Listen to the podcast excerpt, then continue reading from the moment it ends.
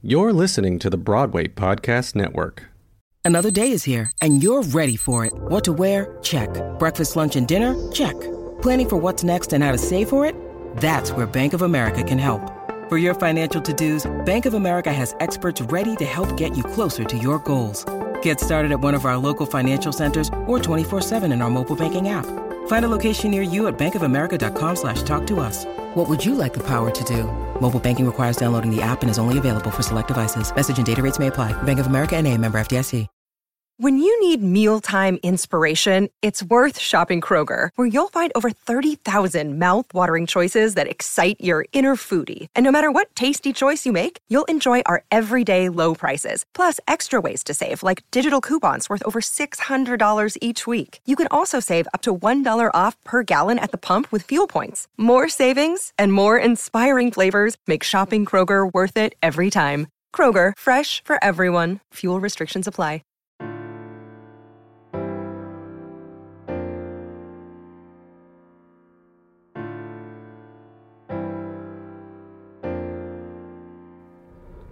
Hi everyone, I am Martina Cunha and you're listening to Backstage Talk. Hello everyone, welcome back to Backstage Talk. Today's guest is Philip David Stern. He has composed original music, scores, and orchestrations for live theater, film, television, concerts, and dance. He is also the founder of New York Stage Originals, a company dedicated to creating new stage theatricals. His latest work is Stonecrossed. This musical tells the story of two young lovers whose lives are changed forever when they inadvertently cross the divide. Falling instantly in love, Stony and Jewel discover that they are more the same than they are different, despite what they have been taught to believe, and start to question what has been painted in stone. Will these stone-crossed lovers choose a shorter life together over a longer life apart? We only have to see it on stage to know. The 2021 studio concept album features Broadway favorites such as Antonio Cipriano, Christina Labato, Alex Boniello, Celia Rose Gooding, and Telly Leung, among other amazing artists. Philip, it is an honor to have you over. Welcome to Backstage Talk. Great. Thank you for having me. So great to be here. Um, first, Philip, I, w- I want you to tell us a little bit about yourself, about your background, how you ended up in theater, and yes, basically who you are and all your work because you have a lot under your belt. Yeah, I I have a very uh, um, sort of eclectic, um, diverse background, and um, that was purely by chance. Um, I uh, started in Canada. I'm Canadian and American, um, but I started in Canada as um, really studying as a youngster um, classical composition at uh, the Royal Conservatory in Toronto, and mm-hmm. under Samuel uh, Samuel Dolin, who, who's a Canadian. Uh, he's really was a serial um, twelve tone composer. Um, and I kind of fell into pop sort of on the side with bands as, as all kids do. And as we I, all do at some point. Yeah. That's right. Everyone has been in a band. Um, and so I was in a band and I was writing songs or what I thought were songs. Um, and that's another subject, right? What is a song? Um, so, uh, I actually, um, at 20 years old, I wrote a, a song for Toronto called Toronto's You and Me. And that was, uh, and it won a Toronto Song Contest. And that was kind of my first song I kind of, um, that was out there. Um, and so I was kind of straddling songwriting and classical composition because at the same time, I started writing small little symphonic things. Okay. Uh, so th- that's kind of my Canadian sort of side was that, and I started writing um, later on for film and TV. Um, so uh, and I didn't really, I wasn't. I have to say, I've not really been I'm not one of those people who says, "Oh yeah, I was, you know, taking to Broadway shows and as a kid, and and that's how I learned it." And as I, I actually never really thought too much about musical theater as growing up, and I I knew about it. I went to like a funny thing happens on the way to the forum. Mm-hmm. I love, I know I love Guys and Dolls. I um I joined a cabaret and and sang in a cabaret, but my it was kind of peripheral. My my musical theater background. It was kind of not something I was seeking. And and so when we moved to New York, I um you know, I thought about studying jazz. So I did the BMI Jazz Composers Workshop and and still was not really in musical theater. I was still kind of I did some film and TV work and uh, such. Uh, but my first musical that I did was a version of a Christmas Carol called Scrooge, mm-hmm. and mm-hmm we did that. That was a 40 minute one act thing that I later expanded into two acts to be a full um, kind of concert, almost oratorio musical theater, a very weird hybrid. Because, and I say it's kind of weird hybrid because I didn't really come up with the tradition, come into the tradition as a lot of the- musical theater composers do at all. I didn't really, when I wrote Scrooge, I, the producer at first we thought, that it was supposed to be a ballet. Mm-hmm. So I had all these like mot- motifs and and I was like sort of developing it like motivically, not thinking, yeah. oh, song, song, song, song, song. I, I sort and so then when the producer said, no, no, this should be a musical. I said, what? Okay. So I went back and I used some of those motifs. So um, it kind of is this very strange hybrid, this first musical I wrote, of being um, more of an orchestral um, recap recapitulation of mot- motivic um, elements, and so over the years with Scrooge, because it, it, kind of found a little bit of an audience, and we started touring it. Mm-hmm. I started. Oh, okay. Musical theater should have actual songs, like where. so I actually started developing it into more um, with more spots where there was actual, you know, um, um, moments, emotionally heightened moments that needed song. So it does have two or three actual songs in mm-hmm. it, but most of all, Scrooge is a very unusual. Um, and I think I, I don't think I could write it again if I tried.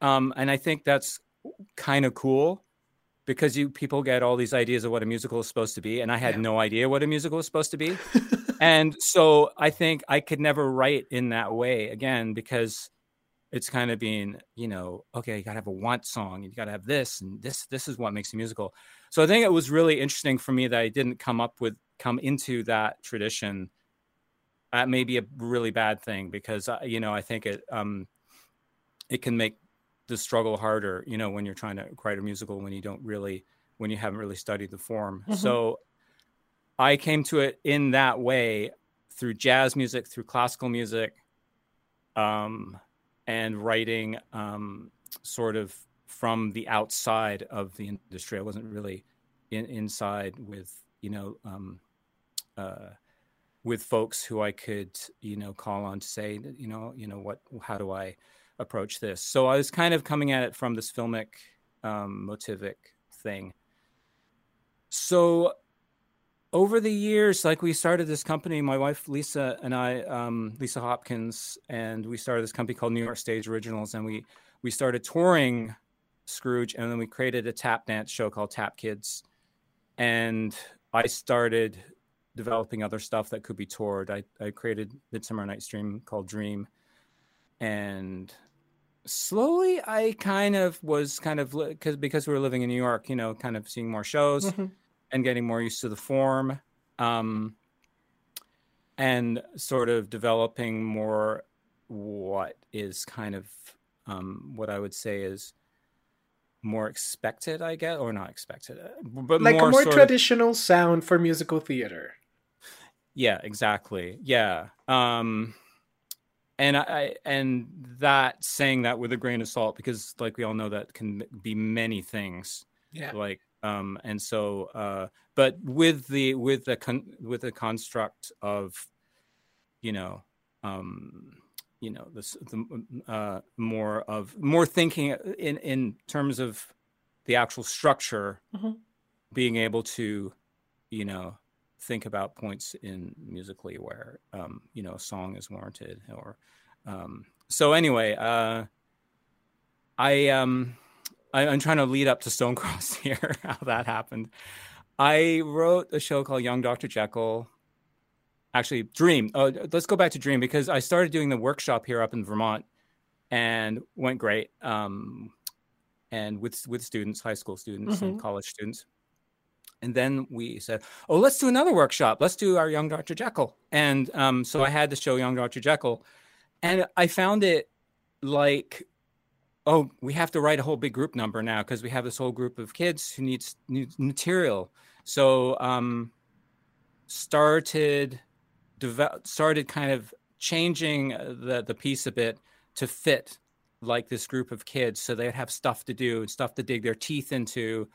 Um, and so after that production i thought to myself wow it's really challenging to find material that's diverse has a message um, so and and can have like enough interesting characters to kind of um, keep everyone's interest and involvement in the show um, as actors so they can Mhm. so they have a lot of material so i started after that young dr jekyll experience i started well i should create create something that is colorful is is has a message a universal message um, can can be cast with with a universal cast. Um, and then i started thinking well i should put it you know back somewhere with an open palette um, in a time frame that's you know we don't really know much about. Mhm. that's very simple.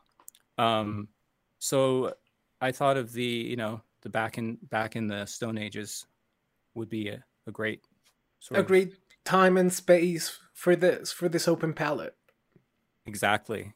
For this a world that seems in our minds sort of simple. Hmm um, but yet i wanted to create a space where the environment the earth was a part of the story and where the earth could be a metaphor for stuff going on today. So the earth the the story has this fault line which divides the two sides and that's kind of like the the west side story kind of thing romeo and juliet um, Yeah. and the earth kind of speaks in the show there rumbles and there's also a glacier that's melting um, uh, uh, it gets upset um, they all think it gets upset um, and so i wanted to sort of create an atmospheric metaphor for as a character and income and i felt like you know if if you can put it in a rocky landscape where where weather it's it's hot in the day it's cold at night Mhm. and extreme temperatures and they're all struggling to survive to to to find food um and so that's kind of was the sort of uh place and i and i, I and then the romeo and juliet structure felt so natural Mhm. for the show Yeah. to have you know stony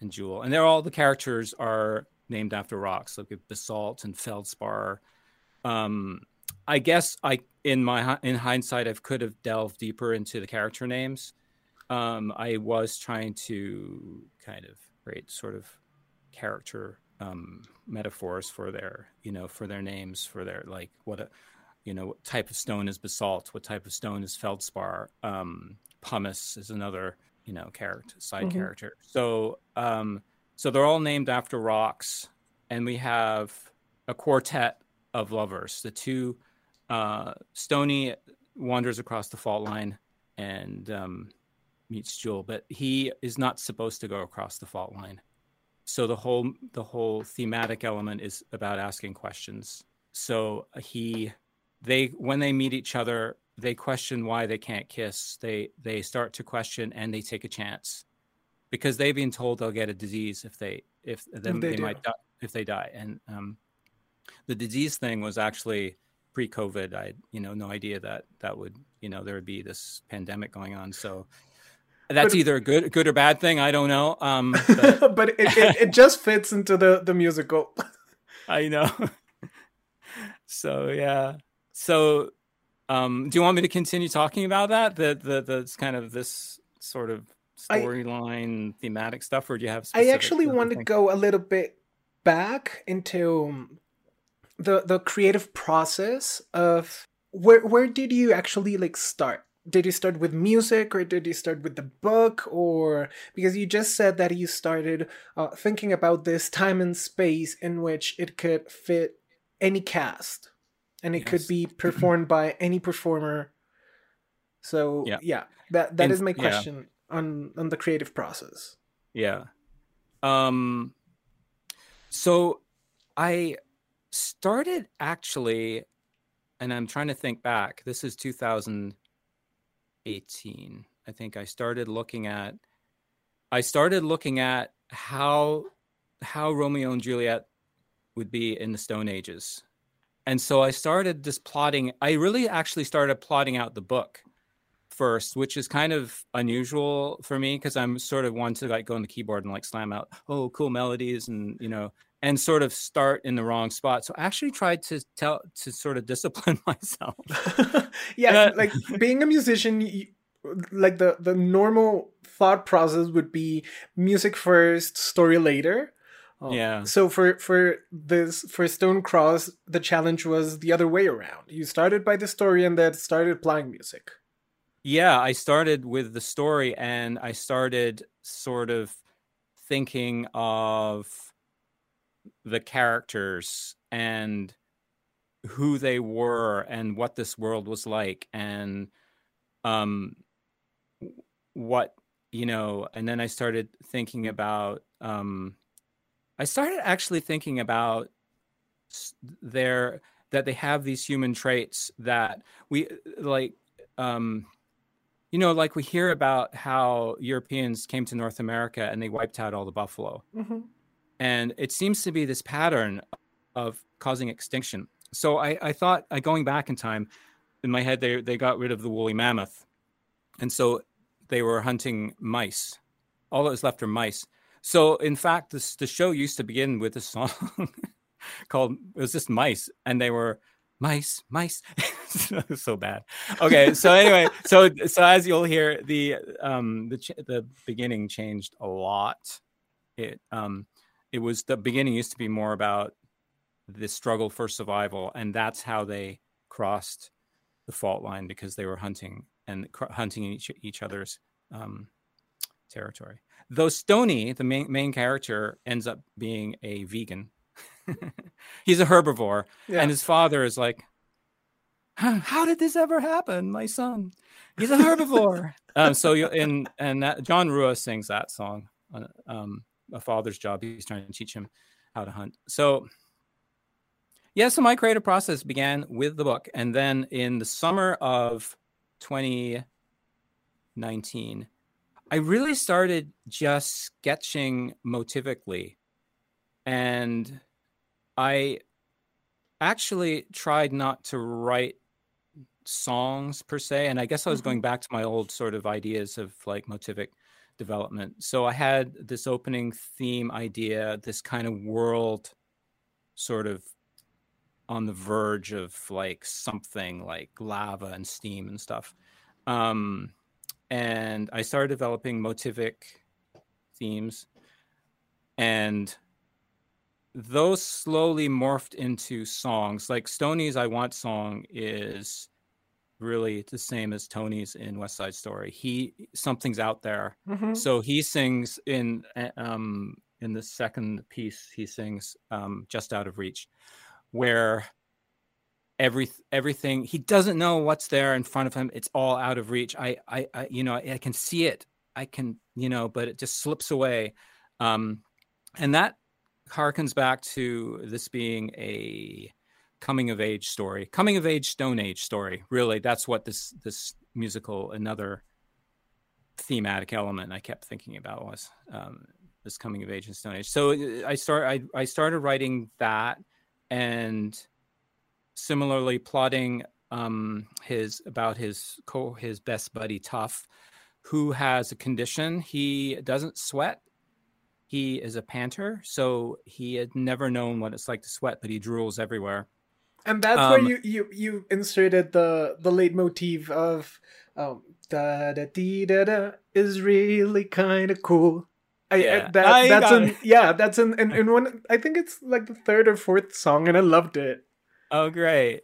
Yeah, and that's really um, where, as as a writer, I start started wondering about tone and and how far one can go because the show does get really serious mm-hmm. in the second act. Yeah, Stony has this whole like operatic, um, mm-hmm. pop operatic thing at the end where he's mourning uh, Scrooge. Oh, Scrooge. I'm in Jewel. That's interesting. Um, so it's interesting tone wise, I think, and I'm always learning, and I feel like I, I it's all that shaping, like sculpting, mm-hmm. knowing how if the sculpture works, like when you're adding something that becomes kind of lighter and sillier and do you know what I mean? Like I started to mm-hmm. wonder. That's one piece that I wonder, along with number ten, magma drama, if the tone was getting too young sounding, mm-hmm. and I don't think that's a bad thing. I just I was worrying more about is it consist is it consistent enough, or do I need? And then you go, do I need to even worry about that? This is musical theater, mm-hmm. you know, anything goes, right? Um, or does it? So I um so when I started writing pieces like that, I really uh, sort of was trying to think about um, the character arcs of all the, the, the, characters like Tough and telling the story and involve like keeping keeping the story moving with the side character too because he's a really I, I really love Tough because I I really relate to him um and so you know hiding a condition and um he and uh, uh, so but being stood up for by Stony. Mm-hmm. And Stony is this we we portray him as a big tough guy, but he's actually a pacifist. Yeah. And I think that's really interesting too, not stereotyping the characters. We also I also like was really interested in strong female characters who um control their destiny and I feel like again I was trying to write material that could be dug into by by anyone or by anyone but mm-hmm. in particular because at the time i was thinking about like workshops and and so jewel actually goes to stony in the beginning of the second act and usually romeo and juliet uh, romeo goes to jewel so mm-hmm. i was mm-hmm. trying to reverse stuff and I also she, the girls actually start to really question in in um, just like normal uh not just like normal um uh which is a song um, anyway, the the Jewel and her her cohorts, they um, Jewel is supposed to be married to Basalt, but she's going. It just doesn't feel right. But they're saying go along with it. You know, it'll mm-hmm. be it'll be fine. But she's questioning already. So the whole theme of asking questions and these girls who are strong, they're hunters. So at the beginning, one of the characters, side character Pumice, comes in with a rod of mice. She's a hunter you know, like really cool and they're very strong. And um, so that is another theme that I, I, I wanted to reverse character stereotypes and reverse this co- overall concept that we have of female characters having to be stereotyped in a certain way, um, and also male characters um, in a certain way. Mm-hmm. And in fact, we suggest a you know relationship between Feldspar and Basalt at the end, we there's all sorts of ways it can be played and and and um, played with the, these characters. So um, and I love this um like idea of reversing characters and having like uh, turning around the stereotypical characters uh, because one can listen to that through the cast recording like through the the um, the music and through the the songs one can feel that uh, yeah. Like you just said, Stony um, is portrayed as this really tough guy, but in the end, it's a pacifist and it's a sweetheart. Uh, Yeah. And he ends up standing up for his friends. Uh, or uh, Jewel and, and her cohorts um, are this really strong female characters, and one can listen to that through the songs. Yeah, yeah. I, I'm so glad that that that's you you you're you get all that. I love that. Um, and so uh, yeah. So as I you know I continued to develop motivically in the summer, and I was really just had a sketch pad of like I go piano and I write mot- motifs, and then I st- then I brought my guitar, and I actually I'm not really a guitar player, but I I studied guitar as an as a kid and classical guitar and um I actually started getting blisters on my fingers as the song goes. Um, so uh, I started incorporating a lot of guitar, and I felt like it sort of the tone started to feel right to me. Mhm. So the so guitar bass, and I have a sort of progressive rock background too. Uh, so I started thinking, well, I shouldn't really be afraid to like you know delve into like stuff that you know resonates with me and might resonate with these characters i started actually thinking oh i'm going to keep all the instruments natural. They're going to all be like there's going to be no electronics you know it's going to be real pure like natural you know everything with skins and nylon strings and everything you know. But that ended pretty quickly when i added trombones Yeah. electric guitars. And then it's like oh okay look at this palette of you know it transcends time you know the stone it's the stone ages but you know we're talking about a story that should transcend sort of um trying to be a purist Mhm. and It's a it's So- an it's a universal s- story, so it works with with electronic um instruments. Yeah, it it just works. Yeah. And I like I was you know, I've been in the studio with, you know, other shows like Scrooge where I've had the whole orchestra in front of me. Mhm. But this is in, in the pandemic, this was totally different. Yeah. And I just treated it like a pop record. So it ended it started up pretty simple with me having tracks I'd used in um in a work in the workshop that w- was part of this whole development process.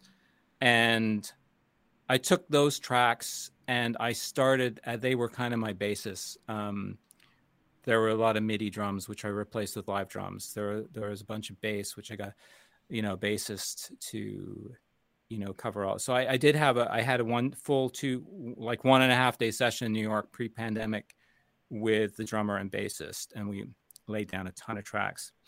I wanted to ask Um, you actually uh, about the the cast recording you did. You all did this through or during the pandemic, right? It actually started slightly before the pandemic in February of 2020 with um, Antonio Cipriano was actually um, the first in the studio and he actually recorded in three different places because after the pandemic he went to, he was near Tennessee. He was in North Carolina so he drove up to Tennessee. He recorded some more there. And then he ended up in LA Mhm. And we recorded more there too. So um so to answer your question yeah like started um recording started in uh New York pre-pandemic. I had a rehearsal with Christina pre-pandemic but then the pandemic hit ev- everyone scattered. And then we did a remote recording much later in July uh, of all her stuff. Um, Telly, um, he came over to my apartment. I was in Harlem then in actually December of 2019.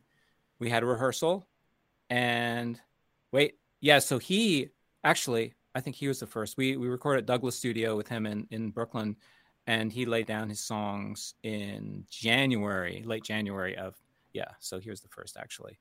Um, so so few singers pre-pandemic and then it was just like boom and when it hit it was like everyone left the city. It was like Yeah. so crazy. I mean we were le- it was like exodus from New- it was so crazy.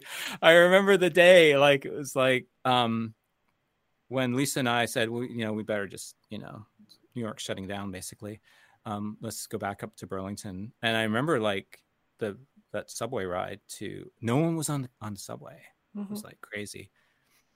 And then um the uber driver i got was like coughing away. I was going hmm, should i be worried so, so, I, so, I, cracked open the window um, and then I ran to the car. That's a I'm digressing here. But um uh so yeah, pre-pandemic recordings and then ended up the rest um virtually.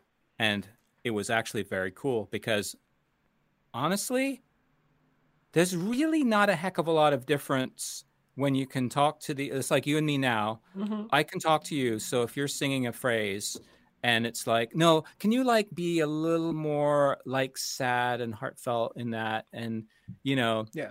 and it's boom it's right it's like i'm in the other room. So with recording i feel um you know there's really not there wasn't really you know doing it in a pop way where you're layering stuff it really doesn't affect too yeah. much.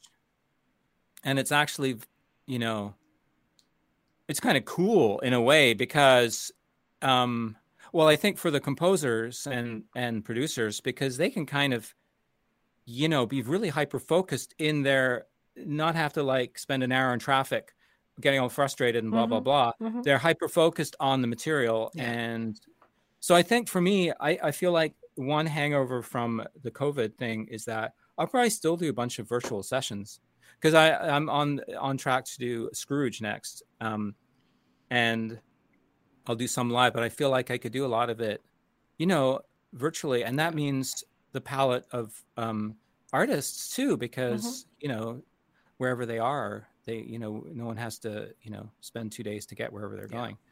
So. I, I I wanted to um ask you now that the cast recording is out and everyone can listen to it on streaming platforms where is the musical headed next? Do you want to look for the funds and produce it? Do you want to do uh, and try to do an out of town run or an off Broadway run? Uh, where yeah. do you want to go with this musical?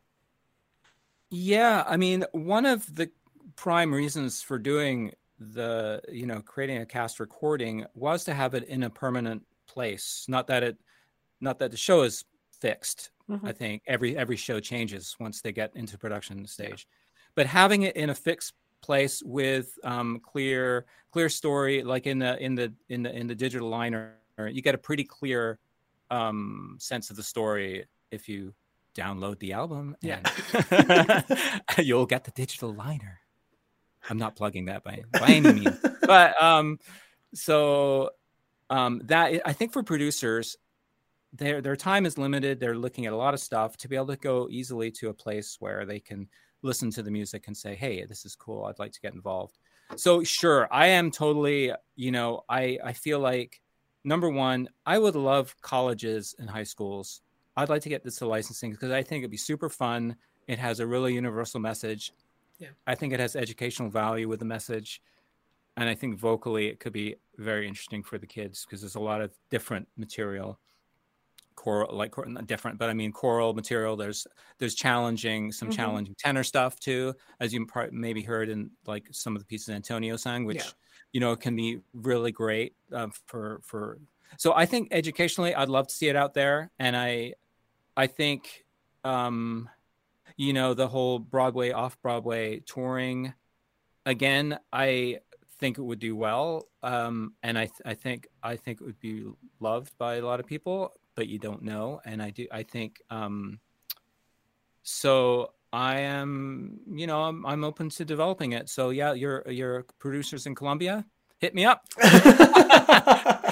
um, but I actually, I actually, um, am I, I have been producing tours myself as you know, and I feel like at this stage where I'm at now, I am wanting to back away. So I am looking for a lead producer for the show, um, someone who can shepherd it through through the channels of of um, financing and uh, you know um, off Broadway or or tryouts or more development. So that's in my mind because I feel like, and I think a lot of creators, creative artists feel like this way is that it's difficult to balance the business and creative, mm-hmm. and I think um, it's great to have someone just taking care of those elements and it lets frees one to be more creative and to do the changes that need to be made or to pursue other creative avenues to keep healthy creatively. So that's that's where i'm at with that with with with stonecrossed. So and and i feel like you know a lot of i always have been approached and uh, by singers like where can i listen to your stuff? Where can i you know um sing the music um how can you know sheet music and so I feel like it's the start for me of, of, sort of documenting the stuff so it can be in a place people can find. I want to have the sheet music online so they can find that and enjoy the material and mm-hmm. hopefully useful for them too. So yeah. Well, Philip, I love this. Um, my last question for you is if someone wants to contact you, what is the best way to get a hold of you? I think um, nystage at gmail.com. That's N Y S T A G E at gmail.com um, that's that's a great way. You can also go to pdstern.com. That's the website. Um, and I think you can look up stonecrossmusical.com too to get Stonecross stuff, and you can go to Broadway Records yeah. also to actually get the album and iTunes and all those other other platforms. So, yeah. Yeah. So, listeners, now you know if you want to work or you want to sing something that Philip has uh, created, go to his website and check out Stonecrossed on their Facebook, Instagram, YouTube, and please do yourself a favor and listen to that amazing cast recording. Philip, this has been a wonderful conversation. Thank you so much for coming over. Thank you, Martin. I so appreciate it. I know that it will be great, um, and I cannot wait to see where Stonecross goes. Thank you so much. Thanks everyone for listening to this new episode of Backstage Talk. Remember to follow us on Facebook and Instagram at Backstage Talk Podcast.